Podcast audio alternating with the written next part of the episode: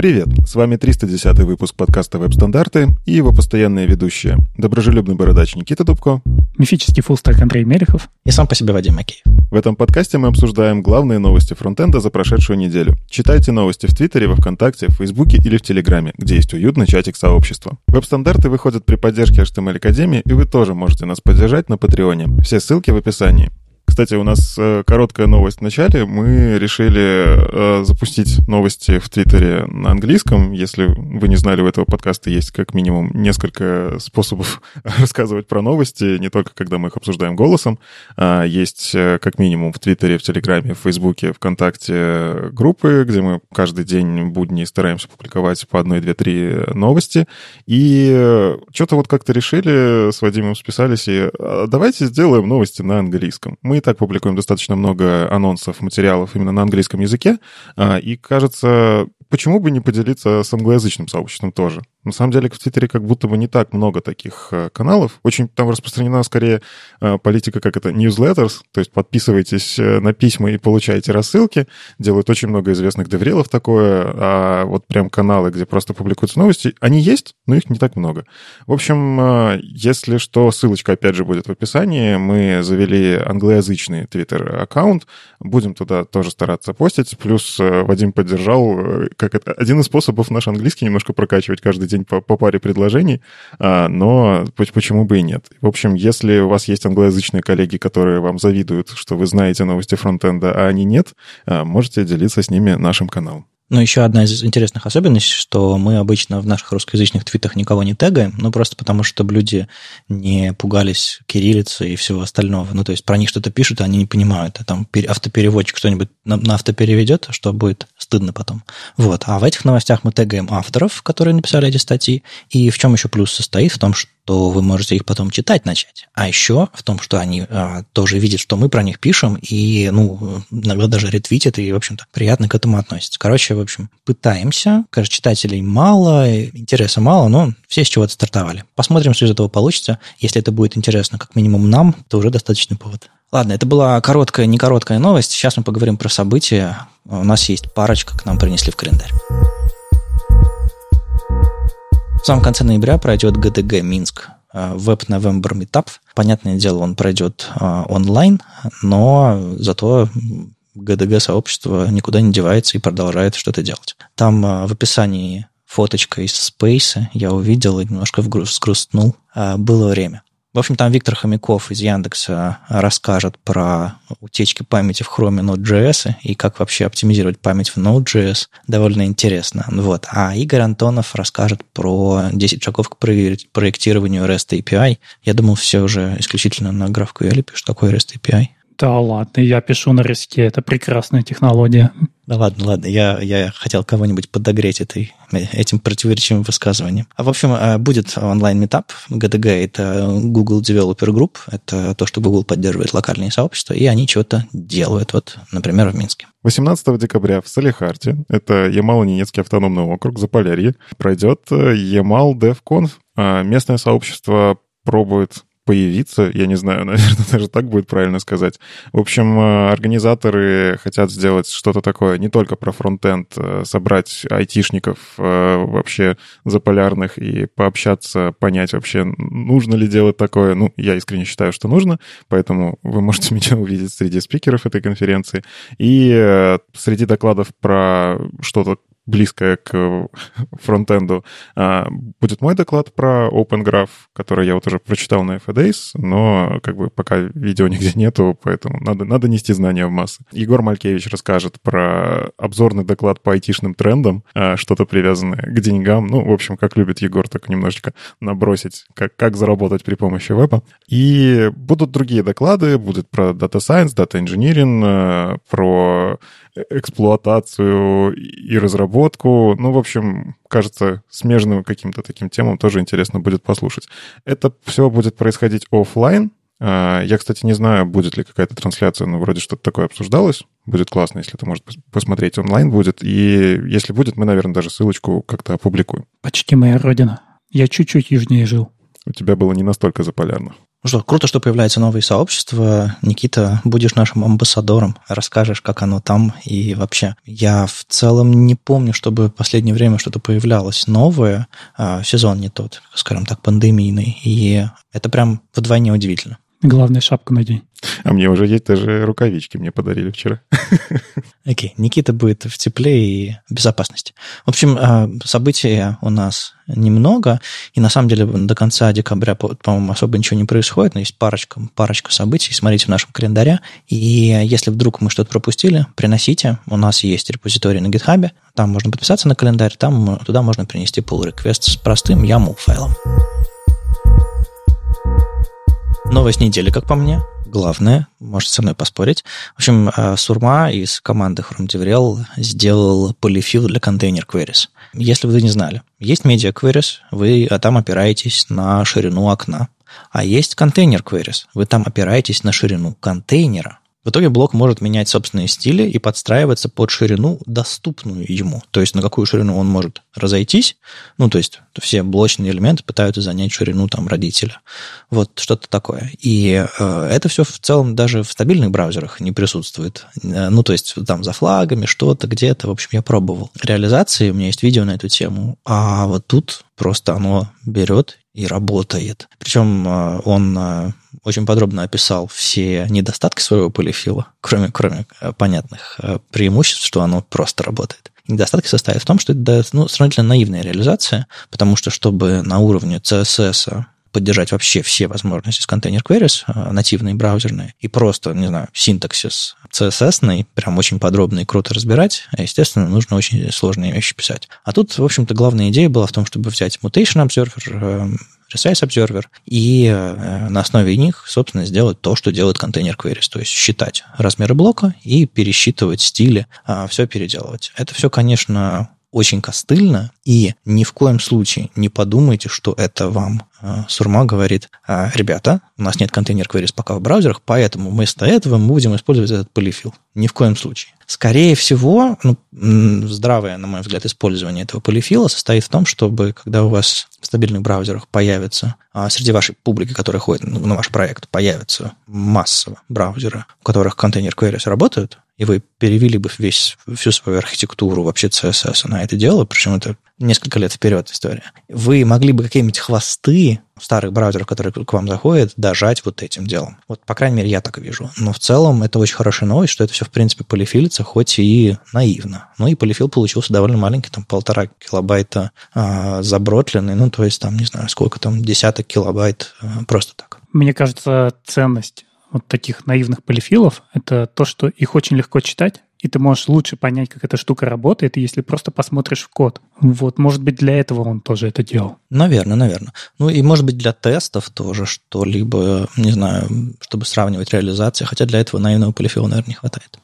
Вот я, кстати, посмотрел код и узнал свое решение 2015 года. Ну, мне просто тоже были такие задачи, э, когда нужно было адаптировать под размер э, родителя. Ну, такие, знаете, вот эти карточки, которые ресайзятся, и ты их там размещаешь в какой-то там сетке. Вот. И если у тебя вдруг сама борда, на которой карточки ресайзятся, становится меньше, тебе нужно ее схлопнуть, например, там в табличку или список. А, и, ну, и я как это CSS-инженер пытался это все сделать на чистом CSS. Естественно, это было невозможно. Но а, я вижу те подходы вот с Resize Observer и Mutation Observer, кстати, тогда, по-моему, еще в 2015 году был вообще никакой, uh-huh. поэтому не мог я на этом работать. А, но Resize Observer уже тогда работал. Ну, реально я вижу вот как он по факту делает... Я, я тогда классы добавлял, ну, то есть я на, именно когда происходил ресайз, я решал кон... вот то же самое, что сейчас в CSS ты пишешь контейнер queries, это же по факту как навесить на родителя класс, только работает по-другому и следить там, наверное, в разы продуктивнее. Ну, или переключить видимость стилей с одних на другие, ну да. Да, ну, то есть, если разбираться, как это в CSS работает, по факту это то же самое, что навесить класс, и в нем кучу переопределений. Это, конечно, поддерживать дико неудобно, но это тоже будет работать. То есть, на самом деле, если у вас есть такие задачи, действительно, я вот согласен с Андреем, можете почитать этот код и попробовать там своровать несколько строчечек и сделать себе похожее решение. А я имел в виду несколько иное. Не то, как это работает технически, а как оно должно работать по спеке. Uh-huh. То есть, вот когда ты читаешь такой код, зачем вот это сделано, начинаешь разбираться, и ты раскручиваешь всю эту цепочку и понимаешь, как оно будет работать дальше в браузере, когда оно уже будет реализовано. Да-да, я тоже про это. Мне просто понравилось, что я несколько вещей заметил, на которые я, например, внимания не обращал. А у Сурмы все-таки у него там, видимо, фидбэк где-то собирал, еще что-то. Ну, то есть у него там более продуманный вариант, э, куча там нюансиков, особенно учитывая вот, кстати, истории про эти, когда клавиатура там открывается, еще что-нибудь, то все всякое может произойти. Вот, тогда я даже про это и не думал. Но, да, мне нравится, как это можно... Кстати, это, мне кажется, это один из хороших способов учить JavaScript в CSS. Типа написать полифил, и смотрите, вот в CSS обработка происходит похожим образом. У меня, как обычно, вспоминается статья Хейдена Пикеринга про то, что CSS — это новый JavaScript. Не помните, как он там пытается э, базовый механизм CSS на JS написать? И это превращается в сложнейший код с тремя там циклами вложенными. Ну, в общем, какой-то какой абсолютный ад. То, что CSS делает просто так за вас, когда вы там, не знаю, классик меняете или еще что-нибудь такое. Так что цените CSS. Ну, естественно, такую штуку в продакшн я бы тоже сейчас не втаскивал. В этом просто нет смысла. Вот банальная история навесить класс будет работать быстрее. Ну, то есть вот эта вся история с контейнерами, он слишком много анализирует. То есть когда ты навешиваешь класс, это проще. У тебя сразу все переопределяется, один раз отработал там конвейер рендеринга, и все ок. А у него здесь очень много отслеживаний, и в том числе он же следит из-за mutation observer, чтобы там, не знаю, появился контейн, не появился, вот это свойство. На этом и основана спека. Если оно пропало, тоже должно начать работать по-другому. И, ну вот с точки зрения производительности, я бы, наверное, упростил это решение. Но обалденно. На самом деле, э, я, по крайней мере, понимаю, что раз есть такой полифил, значит, гуглы активно над этим работают. Ну, если деврелы это наружу выносят, это сигнал.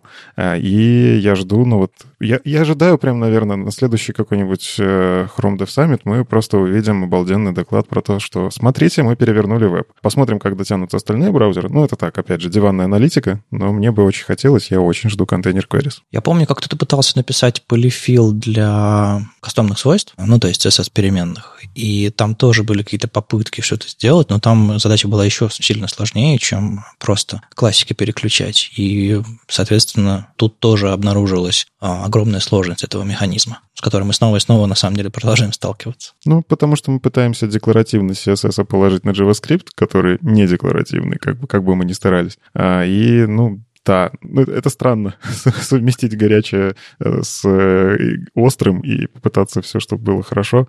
А, но на самом деле, слушайте, а почему нет? Ну вот объективно, мы же как это, сколько хранили ИЕ, но все еще периодически он не умер. Как, как, как бы его даже сам Microsoft не хранил. Все еще там на мониторингах куча людей заходит. И та же история, что когда появится этот э, контейнер queries, на самом деле с точки зрения бизнеса, опять же, а зачем переписывать на контейнер queries, если ну, тебе нужно в любом случае написать будет вторую фуллбэчную реализацию, а зачем, если ты сразу пишешь фуллбэчную реализацию рабочую, зачем мне этим заниматься? То есть по факту про контейнер queries можно сейчас говорить, что это как с гридами. Вот мы начали говорить про гриды, начинаете потихоньку использовать, когда вас просто там умр, умрут браузеры, которые это не умеют, возьмете и выпилите кучу легаси. Но это все равно двойная поддержка. Ну, то есть для продакшена страшно только для каких-то смелых проектов, наверное, для докладов. И, и вот эти вот вещи, enterprise проекты, где можно только Chrome последний, например, по политикам безопасности. Ну а как мы еще будем развиваться, если мы не будем внедрять такие вещи? И типа думать, ну, в продакшн это нельзя, соответственно, ну, ничего не будем,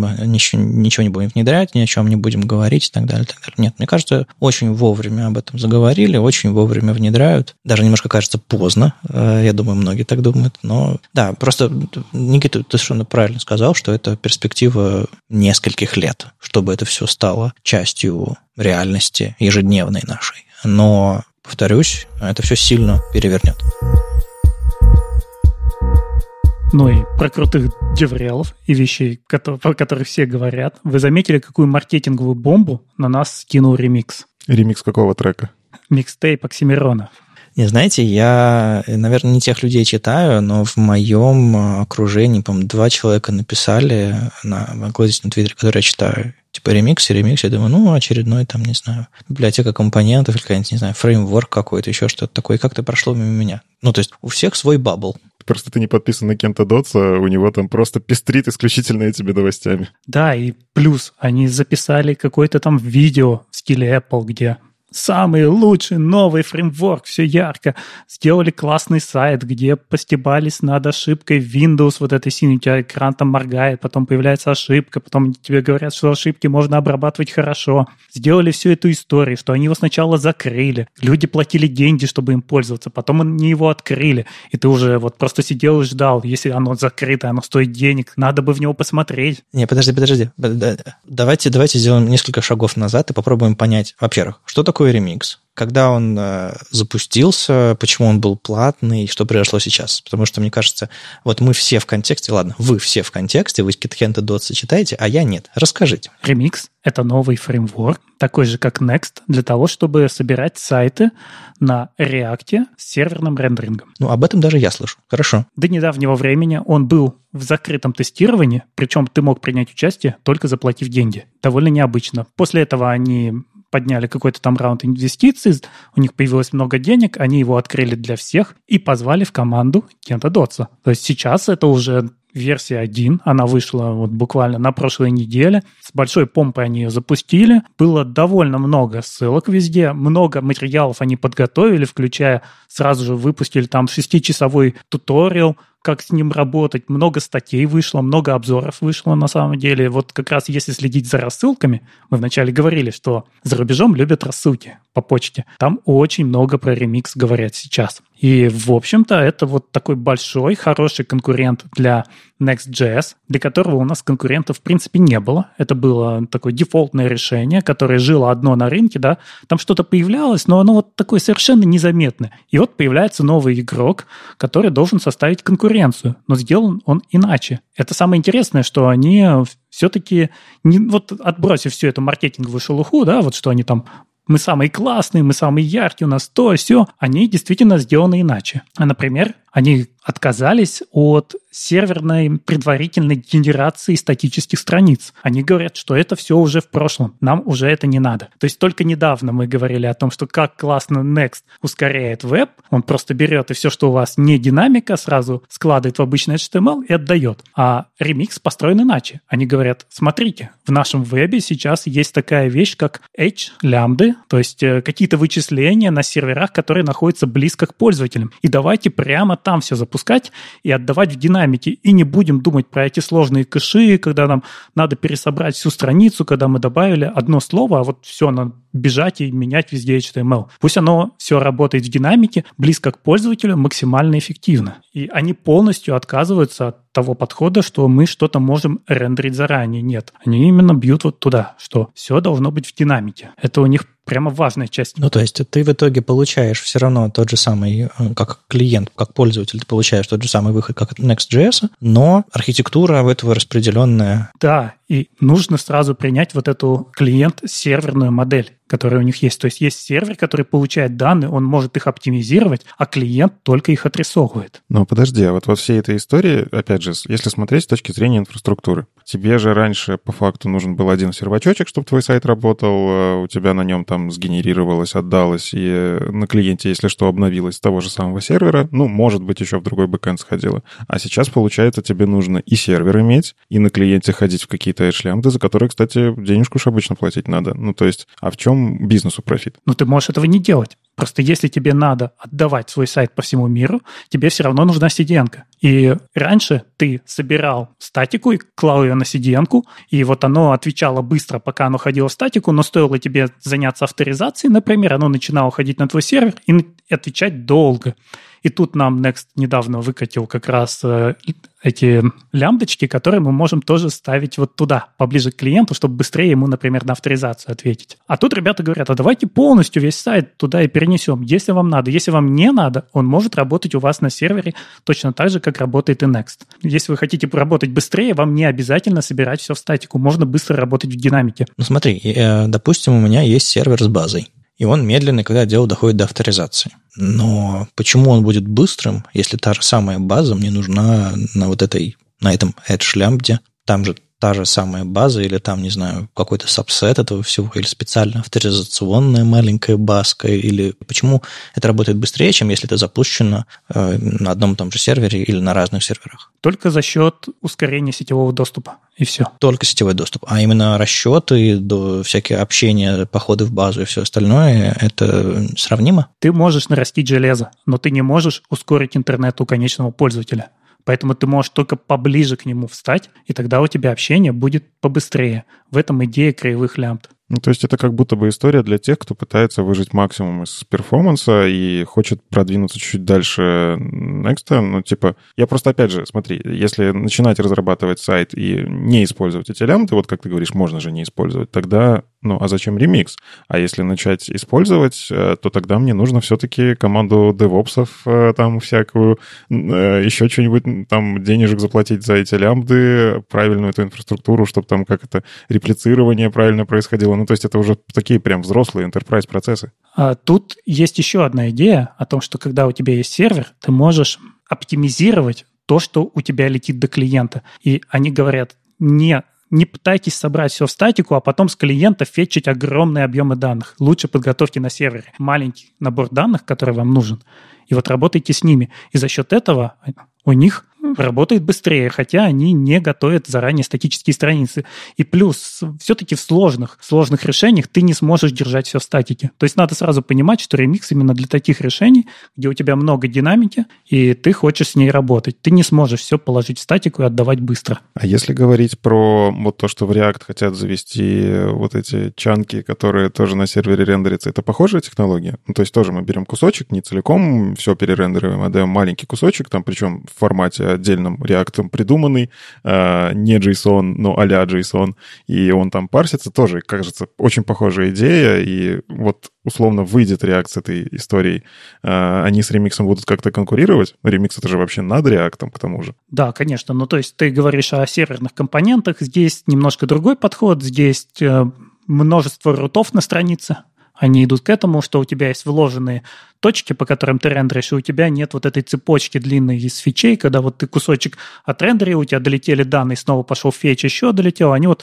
пытаются все сразу и как-то там распараллелить, и, в общем, на этом пытаются выиграть. Но у них нету аналога серверных компонентов. Я не знаю, они, наверное, срастят, когда у нас выйдет 18-й React, они тоже будут туда смотреть. Но еще одна важная вещь, они стараются сделать все максимально совместимым со стандартами. Они говорят, не нужно никаких дополнительных абстракций, не нужно писать того, чего у нас нету в вебе. То есть у нас есть фетч, значит, давайте пользоваться фетчом, не будем пользоваться нодой. Что это значит? Это означает, что можно вот взять этот сайтик и поставить его в Dino, или можно поставить на лямбдочку, которая работает только с V8, у нее нет ноды. То есть там нет никаких дополнительных абстракций, которые появляются у вас за счет других движков.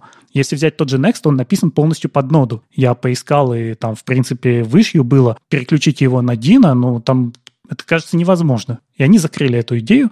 Может быть, она снова появится. А вот здесь они говорят, вот, эта штука, она может запуститься где угодно. Вы ее можете даже в браузер засунуть, и она у вас там будет работать, потому что она использует только веб-опишки и никаких дополнительных. Но я же все равно смогу подключать библиотеки, которые будут использовать что-то другое. Ну, то есть это уже на моей ответственности. Ну, да. то есть они говорят, что из коробки мы работаем везде, но вы можете это сломать и запускаться только где вам удобно. Да, и еще интересная идея, они говорят, что так как мы используем только стандартные вещи, когда вы учите, как работает наша система, вы одновременно развиваетесь просто как веб-разработчик. То есть вот все, что вы узнаете, оно будет работать везде. Это не какая-то специфика, которая есть только в нашем ремиксе. Это тоже классно. И даже в сторону вот классического, да, работаем без JavaScript. Они говорят о том, что у нас прогрессивное улучшение.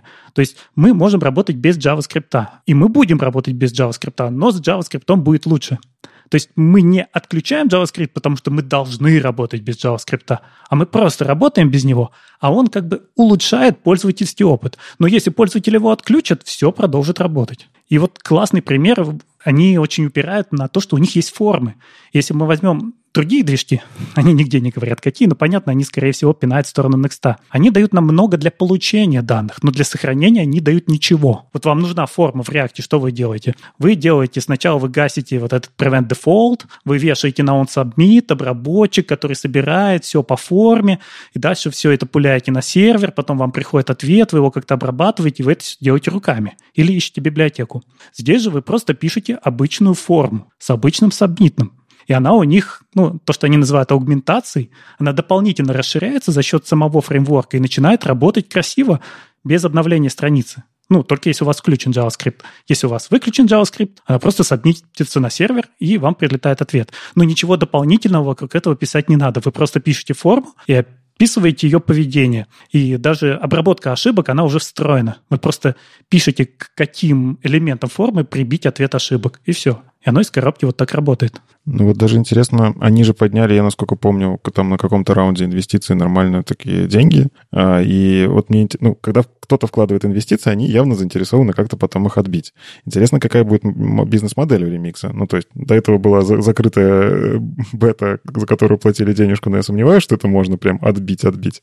А, ну, то есть это будет какая-то реализация фичей для компании более похоже. Но они, скорее всего, поддерживали, поддерживали разработку беты таким образом, а дальше у них другие планы. Я, честно говоря, не помню, да. У них, возможно, в блоге есть какая-то информация, за что им дали денег и как они будут монетизироваться. Возможно, они будут просто приходить к кому-то и делать для него страницы. Ну, я просто всегда, как, э, когда появляются такие громкие вещи, сейчас это прям даже тренд какой-то, что многие фреймворки получают прям инвестиции настоящие, то есть это не просто open source во благо добра, а это какая-то прям нормальная мотивация, можно вокруг фреймворка сделать стартапчик и получать за это зарплату, это, это правильно, я даже считаю. Но всегда нужно понимать, что если есть кто-то, кто платит деньги, он может и просить что-то сделать. Поэтому вот мне всегда интересно разобраться, когда появляются такие вещи, а за счет какой дальше вектор развития. Он же, скорее всего, все-таки будет для того, чтобы бизнесу помогать. И я не говорю, что всегда эта история выжить там, не знаю, за счет рекламу начнут вставлять в ремикс, которую вы не сможете отключить. Это же, ну, э, мне кажется, в мире open source это просто невозможно, хотя черт знает. Но в сторону чего, зачем? Возможно, это вера в то, что этот инструмент поможет быстрее другие стартапы развивать. Ну, то есть для стартапа важно быстро запуститься, чтобы хорошо работало, да, а на каком-то готовом инструменте. И понятно, что раньше с этим было сложнее. Сейчас появляются появляются какие-то такие инструменты, что сделал npm CI, npm run build, и у тебя уже из коробки даже, в принципе, что-то годное. Но смотри, кто поддерживает Next? Его поддерживает Vercel. И Vercel говорит о том, что вы его можете к нам встроить, и он у нас классно работает. Вот здесь с ремиксом они говорят о том, что они хорошо поддерживают Cloudflare воркеры. И, возможно, вот у них там договоренность, что вот мы показываем людям, как можно вот на нашей CDN собирать сайты, которые работают в динамике, на наших воркерах, работают классно, не очень дорого, потому что это даже не нода. Может быть, это вот там Почему нет? Ну, видимо, надо подписываться на Кента Сидоца и смотреть, э, куда что развивается. Он очень активно начал, конечно, писать. Как его вот взяли рассказывать, он прям, окей, это моя работа, поехали.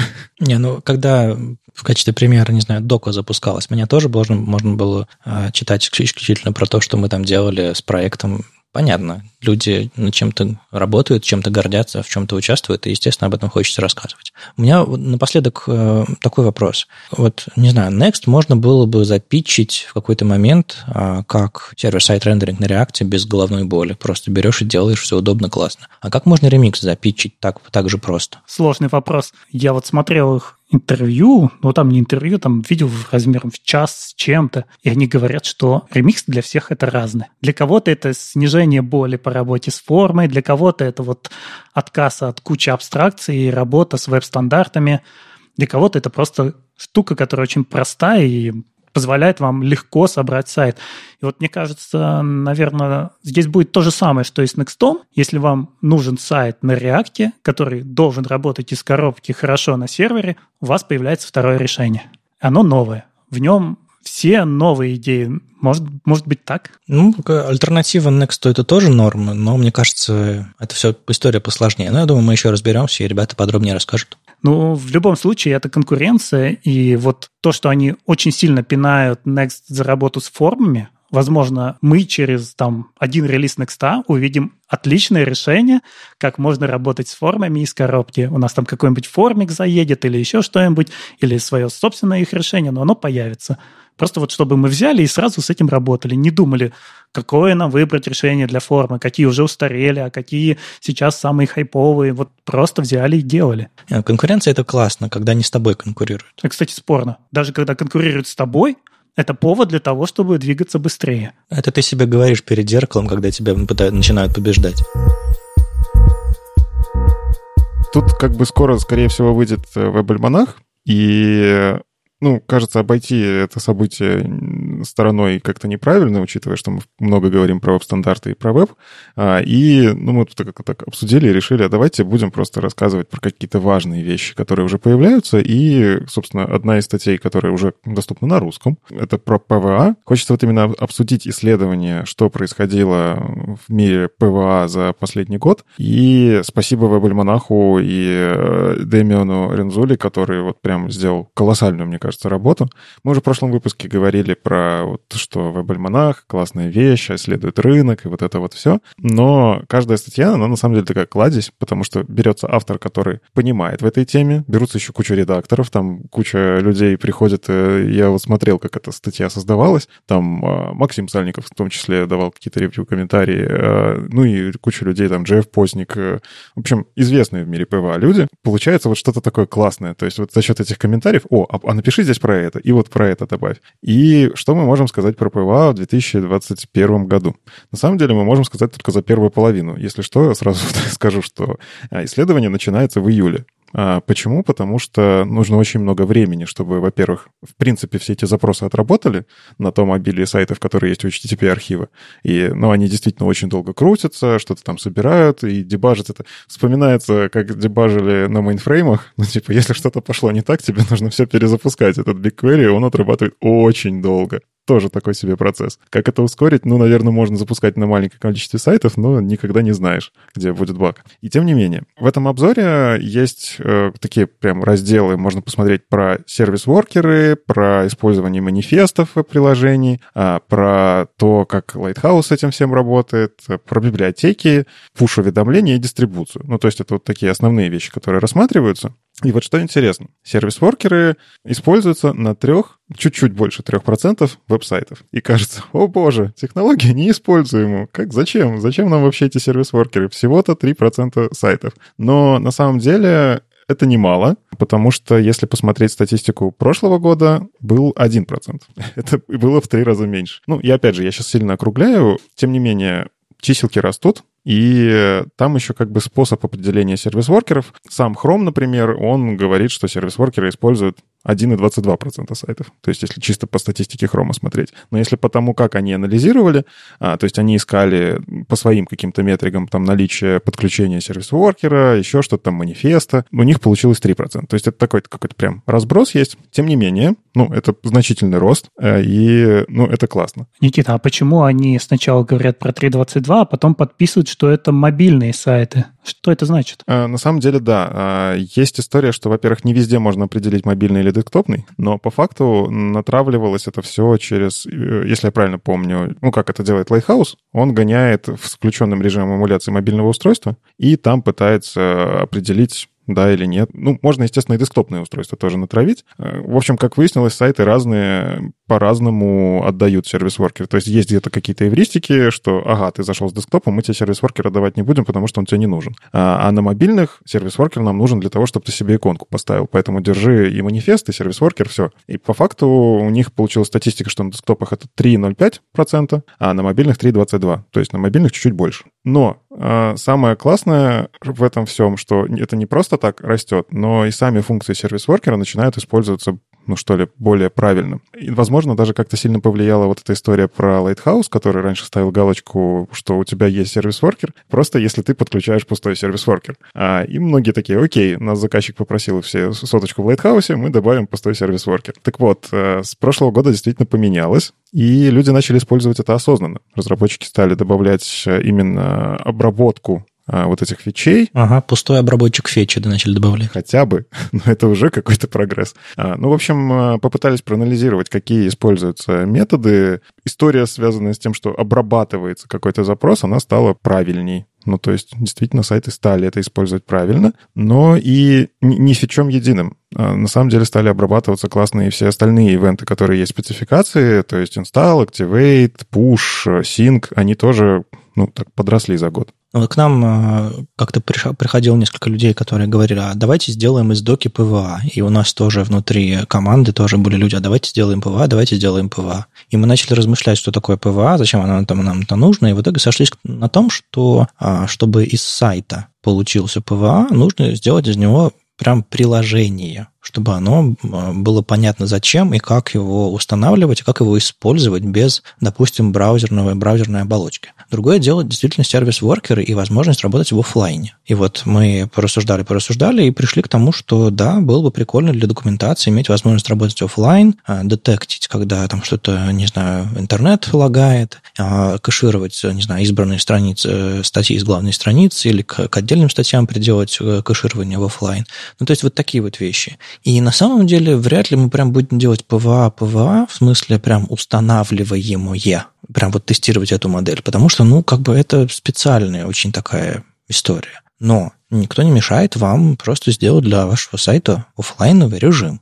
Просто сделать service worker и убедиться, что он хорошо, нормально работает. Будет ли это PWA, не знаю. Это будет хороший сайт, который работает в офлайне. А вот, кстати, про что такое PWA в самом начале статьи прям хорошо написано. Там ничего про устанавливаемость нет. И PWA по-хорошему, э, ну, самое главное слово — это прогрессивное веб-приложение. То есть Progressive Enhancement где-то ходит очень близко. Это история про то, что ты добавляешь отзывчивость, ты добавляешь улучшения. Там есть заметка, что ты добавляешь эти улучшения при помощи сервис-воркеров, но тебя никто не обязывает работать в офлайне. Сервис-воркеры могут использоваться для чего угодно, для, там, не знаю, обработки 404 ошибки корректной или там еще чего-нибудь. Но ты улучшаешь свое приложение таким образом, и у тебя, а, опять же, сервис-воркеры могут работать даже когда сайт закрыт. И это тоже какие-то могут принести дополнительные... Короче, больше нативности. Поэтому про установ... устанавливаемость это, это как одно из прогрессивных улучшений, но это не обязательное требование. Угу. Ну да, то есть, видимо, а, это что-то вроде Web 2.0, да, то есть это такой buzzword, который позволяет тебе описать принципы работы современных сайтов, которые ну, сильно улучшают работу этих сайтов вот современными всякими API-шками. Все так. Ну, то есть, на самом деле, я для себя определил, что PWA — это когда ты, на самом деле, можешь просто даже API-шку какую-то добавить чуть ли не из Fugu API Tracker'а, который не будет никогда в Firefox реализован, но это прогрессивное улучшение для пользователей. И для меня это часть PWA. Ты добавляешь какое-то прогрессивное улучшение. Ну, еще что интересно, про манифесты. Ну, чтобы э, приложение, опять же, если мы говорим про устанавливаемые приложения уже, здесь вам никак не обойтись без манифеста.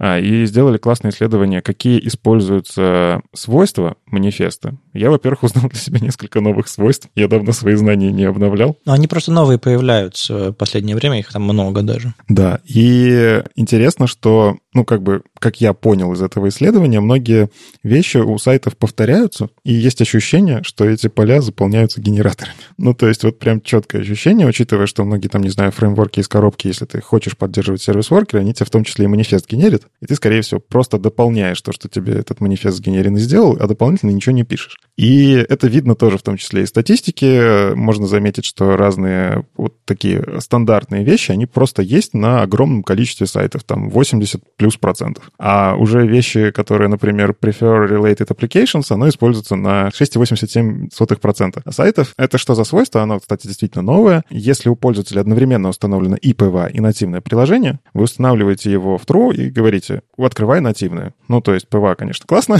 но в нативном у нас больше возможностей, или мы хотим как-то трекать наших пользователей, например. Вот. И, тем не менее, это свойство используется. То есть в найденных манифестах оно есть, а, причем с разными значениями, либо true, либо false. Еще интересно, они посмотрели, какие иконки размеры используются, и самые популярные размеры иконок 192 на 192 и 512 на 512. Здравствуйте, вы узнаете какие-нибудь фреймворки, которые это генерируют. Ну и есть, кстати, генераторы сайтов, которые тоже генерируют два вида таких иконок. Но, тем не менее, есть и там 96 на 96, 256 на 256. То есть кто-то заморачивается, делает больше иконок. Опять же, для чего это нужно? Если вы прям когда-нибудь собирали PWA, который нужно запускать везде-везде, разные операционные системы хотят разные иконки. Причем даже разные версии одной и той же операционной системы. То есть, например, тот же самый iOS у них сначала было, было одно, потом стало другое, а, и при этом у них все еще отрицается само, само существование PWA.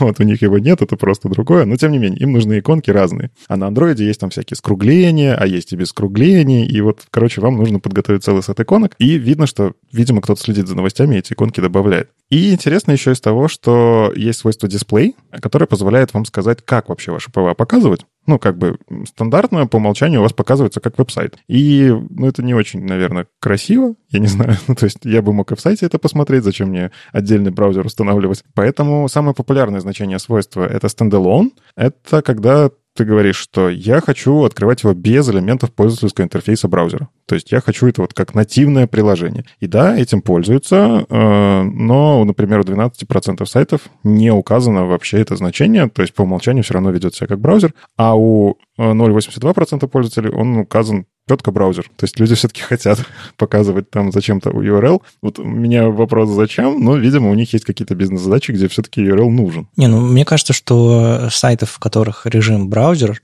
должно быть больше, потому что, ну, редко сайты прям готовы к тому, чтобы без браузерной навигации, без кнопки «назад» сходить на предыдущую страницу. Ну, реально. Просто подумайте, если у вас в браузере нет возможности сходить назад кнопкой, как вы попадете назад? А если не, не все знают, что можно свайпать по экрану, по краю экрана, не во всех браузерах это, может быть, работает, может быть, в старых не работает, не на всех телефонах. Нужно продумать навигацию без интерфейса браузера, и это не всегда работает. Потому что некоторые говорят, о, классно, у нас есть сайт, давайте добавим service worker сразу в standalone режим. Ну и все, а потом пользователи застревают. Я в ранние годы появления PWA насмотрелся на такое. Ну, возможно, ты прав.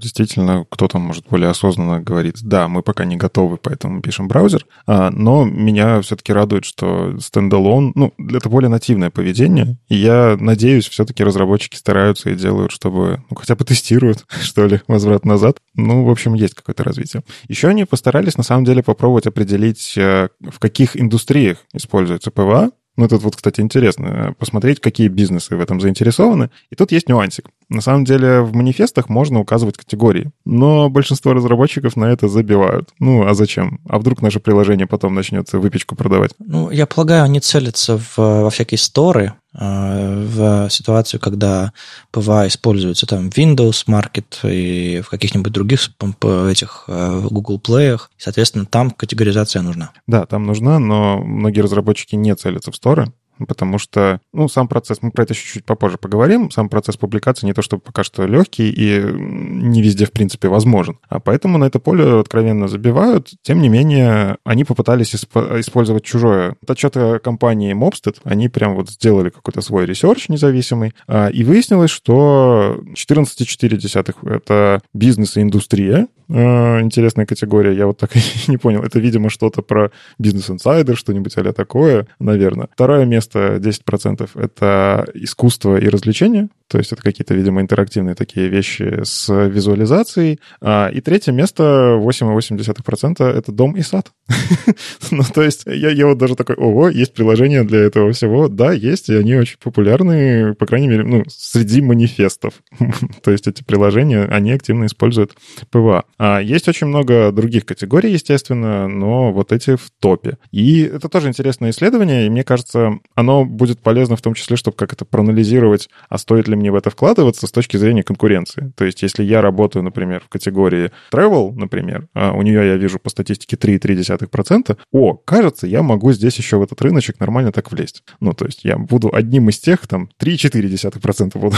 это уже легче, чем, например, есть, лезть в бизнес-индустрию. С другой стороны, если я вижу, что в бизнес-индустрии все на PWA, возможно, мне тоже стоит туда перейти. То есть, короче, в любом случае добавляйте PWA, станет лучше. Ну и спасибо еще этому исследованию. Здесь э, для меня интересная была такая история про посмотреть, какие библиотеки есть для работы. Естественно, на первом месте Workbox. Есть у нас один амбассадор PWA, который ездит и рассказывает, э, PWA-man Максим Сальников, который ездит и рассказывает про Workbox. И, наверное, в том числе благодаря Максиму многие знают, как его подключить легко, используют. Ну и опять же, это библиотека Гуглов, они про нее много рассказывают. Ну и, в общем, она справедливо на первом месте. Это популярная библиотека, она на мобильных используется на 16,5% веб-сайтов, у которых есть э, service worker ы. И, ну, это, это классно, потому что Workbox, ну, лично для меня это такой тоже действительно удобный инструмент, который в том числе них есть и под Gulp, и под Webpack сборщики, и возможность запустить это отдельным процессом. И очень классно продумано. Оно делается при помощи комьюнити в том числе. Ты можешь написать свои собственные какие-то расширения, плагины вставить. Вот. Еще в этом исследовании есть история про push-уведомления. А, это тоже важная фича сервис-воркеров про то, как пользователей не то чтобы тревожить, но слушайте, эй, у нас обновление. А, или а, посмотрите, пожалуйста, у нас новая скидочка. Черная пятница. Что там еще сейчас модное? Так вот, пуш-уведомления э, используются на 45% сайтов с сервис-воркерами. То есть, скорее всего, бизнес просит сервис-воркеров тащить не просто так. Не для офлайна, не для того, чтобы сделать фичи какие-то быстрые. Это все-таки способ взаимодействия с пользователем. И мне нравится, что в этой статье, опять же, написано, что используйте, пожалуйста, push-уведомления правильно. Должно быть как? Хорошее уведомление должно быть своевременным, точным и актуальным. Вот прям четенькая такая история, что они не должны появляться не в нужный момент, ну, то есть просто так, когда это не нужно пользователю, так он же и свайпнет, уберет его. А актуальным, то есть уже какие-то вещи, там, не знаю, когда вам приходит пуш-уведомление тест от какой-нибудь крупной компании, кажется, что-то пошло не так. Вот, и пользователь тоже, скорее всего, это будет раздражать. Но тут тоже была сложность, как замерить, закрывается это пуш-нотификация или нет. Но это тоже интересная история, потому что по факту вы не можете это сделать краулером. Когда вы краулите сайт, а как пользователи это все закрывают? Они обратились э, к Chrome User Experience Report, который они там собирают. Э, если вебмастер это подключил себе, он может там посмотреть эти отчеты. И вот они обратились туда, и оказывается, что, в принципе, э, чаще пользователи игнорируют уведомления. То есть это вот тоже интересный паттерн, который можно заметить, что люди, в принципе, не закрывают их. Ну, типа, ну, висит и висит. Ну и ладно, у меня огромная лопата какая-нибудь, на которой это все равно все отлично помещается. У меня и сообщение про куки видно, и вашу push-нотификацию, а я все равно в этом маленьком окошке смогу все проскролить. Вот. И ну, это интересно. По крайней мере, сделать какие-то выводы, наверное, дизайнерам сказать, что ваши push-уведомления, может, не так уж и работают. Может, сделаем какой-то другой способ доставки контента, еще что-нибудь. Ну, в общем, пользователи это игнорируют. Но, тем не менее, многие все-таки кликают. Ну, так что, не знаю, какие-то выводы, наверное, можно сделать. Но я в себя на уровне браузера отключил эти нотификации, как бы и забыл, что они существуют в вебе. Аналогично. А мне нужно их видеть. Не могу так сделать. Хотя нет, уже ж могу. Черт, тогда я тоже это сделаю. Ну, в общем, Почитайте обязательно это исследование, если вы как-то близко рядом с PWA ходите, либо даже думаете просто про то, чтобы PWA себе сделать. Оно, во-первых, вам покажет, куда смотреть, типа, что делают остальные и что стоит делать. А во-вторых, посмотрите какие-то инструменты, разберетесь, чем отличается TWA от WebView от PWA. Маленький совет от меня. Не пытайтесь сделать себе PWA, пытайтесь сделать своим пользователям что-нибудь хорошее и удобное на сайте. Как это потом назовут люди, которые будут рядом, или как вы это назовете потом в докладе, когда будете про это рассказывать, рассказывать, неважно. Сделайте людям офлайн, сделайте людям быстрые сайты, сделайте людям красивые иконки и так далее, и так далее, и так далее. А потом назовите это PWA. Потому что вот эта вот история, типа, нам нужен PWA. Все бросаем, делаем PWA. А какую пользу мы принесем этим PWA, никто не говорит почему-то. Извините, у меня болит. Но иногда есть и оборотная сторона медали. У меня иногда взлетает вентилятор, я смотрю, а что сожрало? А сожрал service worker от Медузы. Любой код можно написать плохо, я уверен. Тут от Etsy, это большой маркетплейс, кажется, в США, ну, неважно, это большая компания, и вышла от них хорошая статья, как они переходили на TypeScript в условиях, когда у вас есть огромная команда, огромный пласт кода, написанного там за 16 лет, и все это лежит в монорепе. И как же переехать вот в этих условиях на TypeScript и зачем? На самом деле мне это все очень близко, потому что мы занимались тем же самым. В Яндекс Деньгах у нас был код, написанный на JS, но мы сначала поехали в сторону Flow, не взлетело, переехали на TypeScript, есть кусочки на том, на том и на том. И здесь очень хорошие выводы, как это сделать так, чтобы команда приняла и чтобы это запустилось. То есть они говорят, мы не будем вас убеждать, нужен вам TypeScript, не нужен, про это уже написано там миллион статей, но если вам нужен, вы можете почитать про наш опыт, как мы это делали. И вот что мне особенно близко, это то, что они сразу включили строгий режим. Они не сказали, давайте переименуем все файлы просто в .ts и будем постепенно переписывать. Нет, они сказали, мы будем писать хорошо, по кусочкам, и мы будем сразу работать в максимально строгом режиме. Настолько строгом, что они даже запретили S. Какая свежая идея писать сразу код хорошо. Но, видишь, тут есть разные подходы именно что мы хотим достичь? Мы хотим просто переехать на TypeScript, чтобы все радостно начали писать на TypeScript, или мы хотим сразу достичь стабильности вот максимальной, а не так, что вот у нас кучу наставили они, кучу исключений, а в будущем постепенно их отключаем.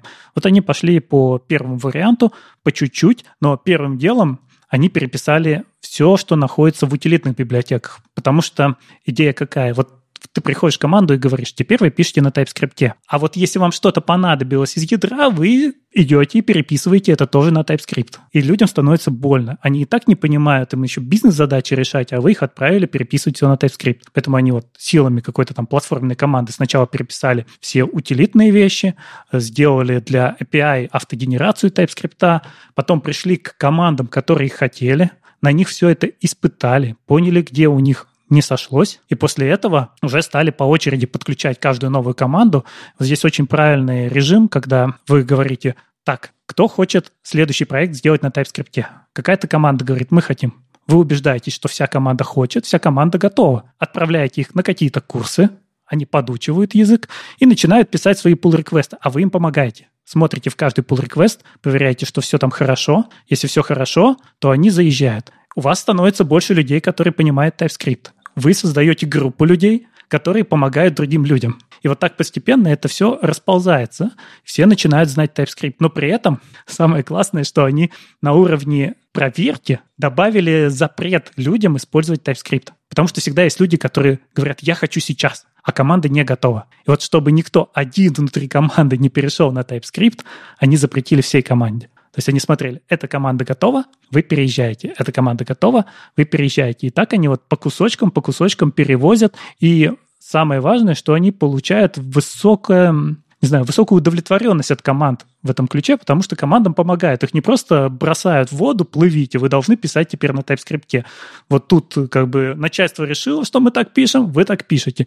Нет, они вот прямо их берут под ручки и делают максимально удобно, чтобы они получали от этого удовольствие, чтобы они хотели так писать.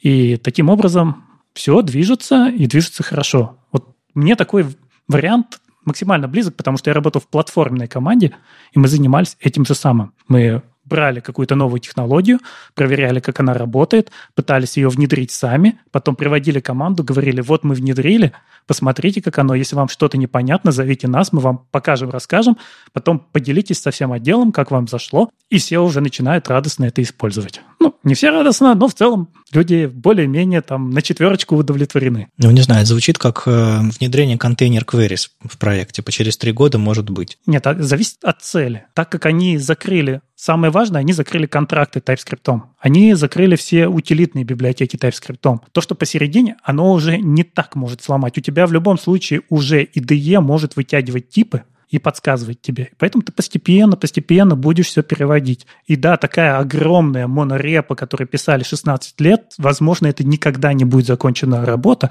но все новые проекты будут уже написаны иначе. Но мне нравится, что они честную статью написали, такую. Мне просто не нравятся статьи, которые как-то путь к успеху, когда, ой, у нас сразу все получилось, смотрите, мы TS-конфиг настроили, просто переименовали, вот вам три э, способа, как это сделать, и у вас все заведется. Ну, потому что на практике ни разу, никогда, ну, типа, чтобы сразу из коробки все заработало. И они поделились какими-то такими даже интересными штуками, я вот даже не думал про это, но они нашли интересную историю, что TypeScript может генерировать э, циклические зависимости в типах, которые которые мы так очень любим взять, очень красивое там программирование на типах начинается, там выдергивать э, pick ами какие-то там свойства из одного типа, а митами добавлять в другое, и вот ты начинаешь вот это все крутить, а в итоге у тебя оказывается, что ты где-то там зациклился. Так вот, они даже э, ну, просто а, исследовали, что у них, оказывается, когда вот tracing они сделали, что вот эти циклические зависимости, они сборку капец как замедляют, и э, в итоге сформировали себе хорошее правило, никогда так не делать. А, и у них резко там вот этот tracing такой, оп, и склопнулся. То есть э, даже скорость сборки иногда можно очень сильно на нее повлиять просто типами попроще, не сильно выпендриваясь программированием на типах. На самом деле они обратились к команде TypeScript и сказали, мы в Etsy очень хотим перейти на TypeScript, но у нас есть проблема, что сборка очень долгая стала. И те сказали, мы очень хотим, чтобы у нас в списке успешных проектов появилась Etsy, мы придем к вам и будем вам помогать. И они уже тогда вместе разобрались, где была проблема, и решили ее, потому что и тем, и тем нужно было. Мне понравилось, что он еще хорошо подробно говорит про то, что они там э, доклады проводят, всякие там обучения, еще что-то такое. То есть э, прям Э, не просто, типа, так, ребята, мы используем новые языки, дальше крутитесь как сами, типа, учитесь, не учитесь, а, ну, очень такой взвешенный, классный подход, типа, что, что, как, как мы учили людей, что мы читали, кого мы там нанимали. Э, это прям очень интересно. И, конечно, ссылки дают на ресурсы разные, там, хендбуки всякие по TypeScript и курсы и прочее. Вложились, вложились. Но, видимо, такая кодовая база, что иначе никак. Ну да, здесь надо понимать, что кто-то скажет, господи, они в 2021 году переходят на TypeScript, почему они раньше это не сделали? Потому что вот у них такая гигантская кодовая база, огромное количество людей над ней работают, и, соответственно, ну, ты сходу вот на этот поезд не запрыгнешь. Надо сделать это правильно. Ну, это, это как обычно. Все мои друзья пишут на, на, на React, причем пишут на TypeScript. А потом э, покопаешь э, шаг влево, шаг вправо, и выясняется, что нет. Некоторые еще с кофе скрипта не переписали. Э, к слову про образовательные ресурсы, я э, как-то наткнулся сравнительно недавно на книжку э, Акселя Раушмайера «Tackling TypeScript», и там есть очень хорошая глава для тех, кто, как я, в 2021 году какой ужас, не пишет на TypeScript. И если вам интересно поразбираться, мне это вот, мне эта маленькая главка очень многие вещи поставила на место, я ее с удовольствием прочитал и иногда к ней обращаюсь, если вдруг что-то такое, вопросы возникают. А это просто такое, типа, самое главное в TypeScript. Очень подробно и, под, и, и хорошо расписано. Ну, Аксель писать умеет, а если вам в этой главе станет тесно, ну вот вперед, вся эта книжка. Можете ее купить, можете задонатить, она, по-моему, в интернете вся доступна. Ну и раз мы говорим про 2021 год, как же не поговорить про CSS-резеты? Кажется, актуальная тема, да? А, сам а, Эрик Мейер, который автор знаменитого CSS-резета, в конце концов сказал, нет, не используйте его, он не всегда вам полезен, и в целом я знаю, что и Вадим тоже есть видосик, по-моему, это шорты были, да? Про отличие резета от нормалайза. Ты задаешь очень сложный вопрос. Я уже не помню, о чем я записывал HTML шорт. Ну, в общем, а, суть в том, что тут Джош Камио опубликовал свой CSS резет а, кастомный. И мне он нравится. я хочу его использовать в некоторых проектах. А, не совсем я согласен, но какие-то вещи прям... Мне, короче, как, как обычно, мне нравится, как Джош он описывает, а почему? То есть он, у него очень классный блог, причем он очень старается делать его красивым, интерактивным и понятным. Я не представляю, сколько он времени тратит на описание каждой статьи, но, как обычно, он не просто выдал вам файлик, э, смотрите и используйте, а он объяснил каждую строчку. Там всего 9 пунктов, и он про каждый из пунктов рассказывает.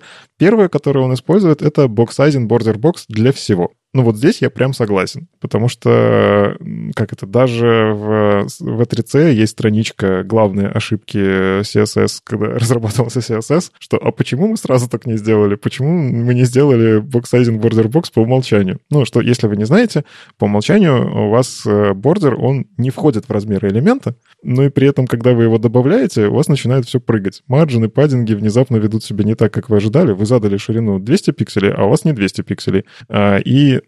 ну, как бы опытные олды, которые знают, что такое, как схлопываются маржины, э, на таблицах верстали, уже к этому как-то привыкли, но я уже привык на самом деле к border-box у. Я если вижу, что где-то что-то с размерами не сходится, я всегда фикшу это box-sizing ом. И всегда работает. Ну, вот прям почти 90% случаев. И вот эта штука, которую я себе в проекте добавляю. Ну, то есть это вот, э, если я начинаю верстать что-то новое, у меня, как бы, я, конечно, верстаю по БЭМ, но у меня есть файл global CSS, который я всегда подключаю первым сверху. И прелесть в том, что эти звездочки легко переопределяются. Но вот к звездочкам сразу как бы вопросик. В чатике, кстати, тоже у нас набросили, что так звездочка, это же медленный селектор. Он же уменьшает производительность вашего сайта. На что можно сказать, ну, come on, селекторы сейчас настолько быстрые, что вы хоть 5 звездочек напишите, вам очень сложно будет CSS парсить, замедлить. Я по-другому на этот вопрос отвечаю, на эту реплику точнее. Если главная проблема вашего сайта — это перформанс ваших CSS-селекторов, значит, у вас идеальный сайт, и вы, в принципе, можете даже не париться. А, скорее всего, у вас другие проблемы, поэтому, когда вы решите остальные проблемы, тогда давайте вернемся к перформансу звездочки. Соглашусь. А дальше у него немножечко спорная вещь, но мне она в какой-то мере показалась смелой и интересной. Он убирает марджины у всего. Чудовищно. Я не знаю, я не знаю. Ну, то есть это, это то, это была главная ошибка э, Эриковского ресета, что он убирал маржины, и потом он отказался от этого всего. То есть он маржины убирал, не, ну, в общем, по, по умолчанию там очень сильно формы от этого страдали. Тут как бы снова, ну, что такое? Как будто мы все эти уроки не проходили. Но это же по БЭМу. По БЭМу жить без маржинов. По БЭМу не использовать ресеты. Начнем с этого. Ну, смотрите, с маржинами же какая история? Я соглашусь, что если вы, как это у вас, непродуманная дизайн-система и так далее, маржины сбрасывать плохо. Если у вас обычный проект, переведу на человеческий язык. Ой, ну, ну да, хорошо. Вот. А маржины по умолчанию, они делают, ну как, если у вас CSS отвалится, вот как у Софии Валитовой блог, да, у нее без CSS, у нее маржины отличные, браузерные, все красиво выглядит. То есть изначальные дефолты, они в целом позволяют как приятнее читать сайт. Но я не помню, когда я последний раз не сбрасывал маржин у параграфов, у заголовков, потому что в дизайн-системах, да, в принципе, в любых дизайнах, макетах у тебя дизайнер рисует четкий отступ, и ты должен его задать. Поэтому по факту ну, типа, почему бы не сбросить его? Ты тогда увидишь вот это схлопнутое. Тут мне, на самом деле, чем эта идея нравится. Ты увидишь схлопнутое на сайте и такой обратишь внимание, что мне нужно здесь добавить, посмотреть, что в макете. А если у тебя стоит что-то по умолчанию, ты такой, ага, нет, я вот так и оставлю и забуду. Ну, у меня, у меня другой аргумент про маржины. Я чуть, чуть раньше уже сказал про, про формы. Э, разовью мысль. Дело в том, что если ты сейчас возьмешь элемент форм, не знаю, кнопку, поставишь рядом с текстом, а, лейбл поставишь рядом с инпутом, какой-нибудь чекбокс поставишь рядом с лейблом, с текстом и так далее, они будут выглядеть сразу нормально. А если ты а, сбросишь все марджины по звездочке, они сразу будут выглядеть очень плохо. И тебе придется выставлять все эти маржины.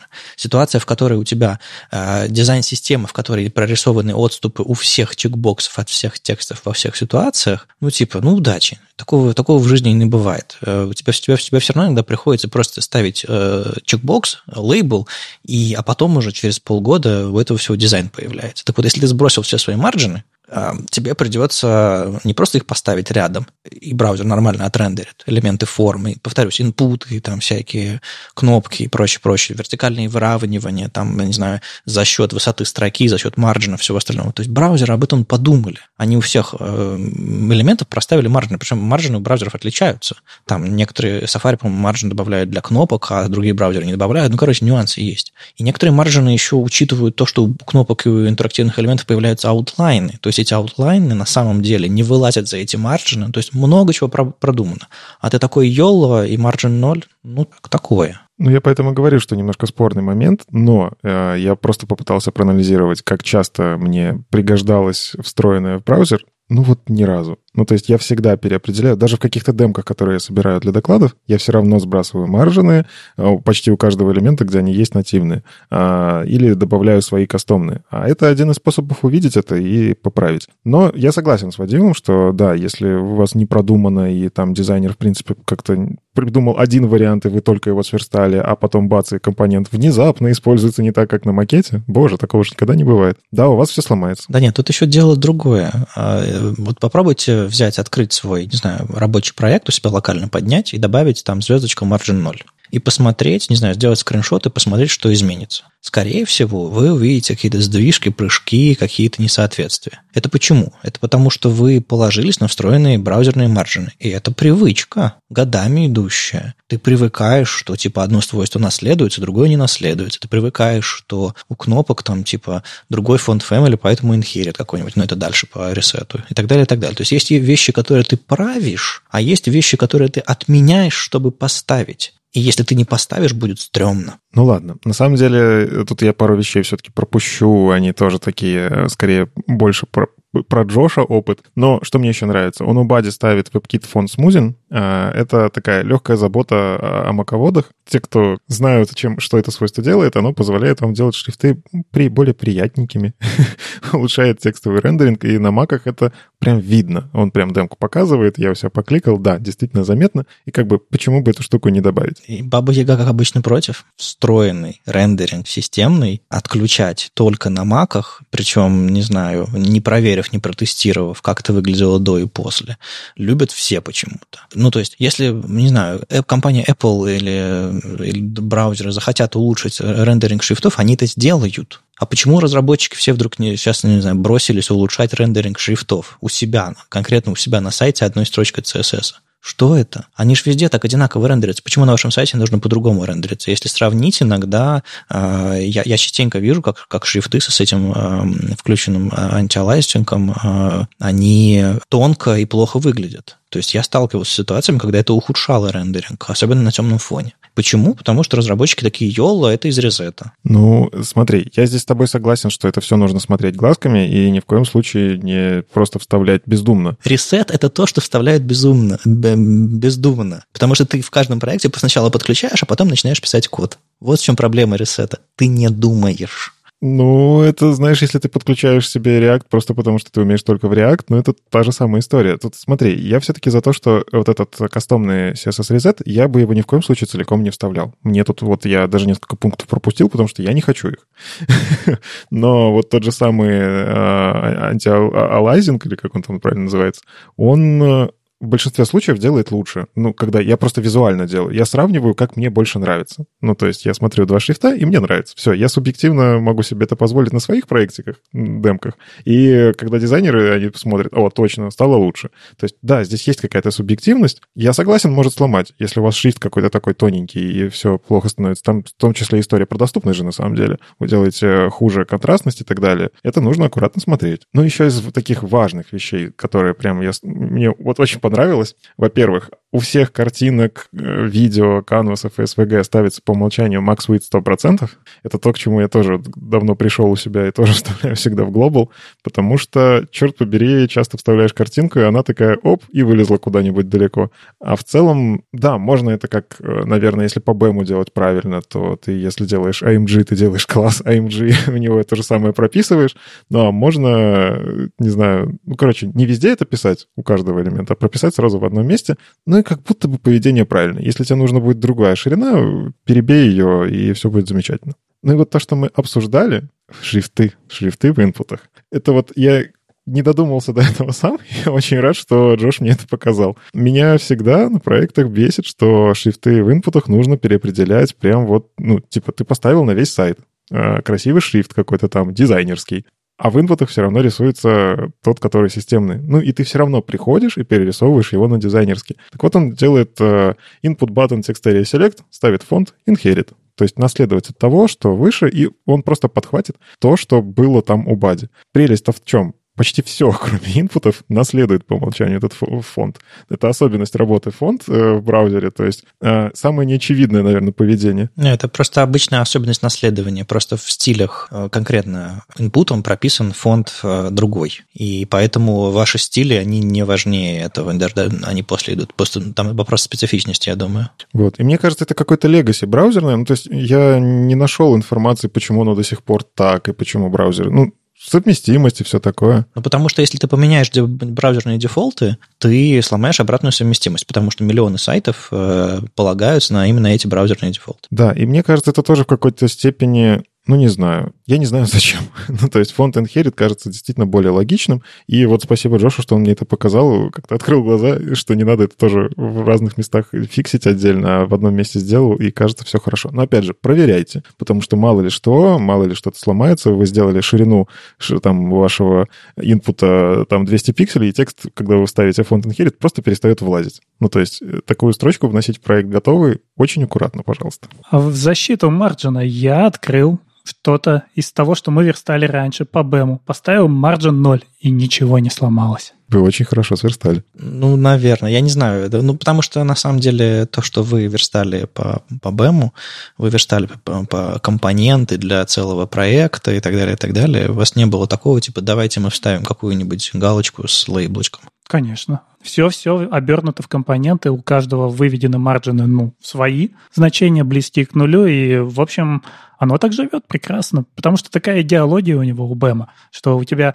мир компонента заканчивается там, где вот у него outline, и все, и дальше уже внешний компонент определяет, где он стоит. Так что если все правильно, то все сработает. Я думаю, вы уже заметили, что я не очень большой любитель ресетов. Э, Никита правильно меня запичил, а я еще всю дорогу подтверждал это все. Я раньше пользовался эриковским ресетом, потом я какое-то время нормалайзом пользовался, потому что приходилось, потому что в проектах Академии он использовался.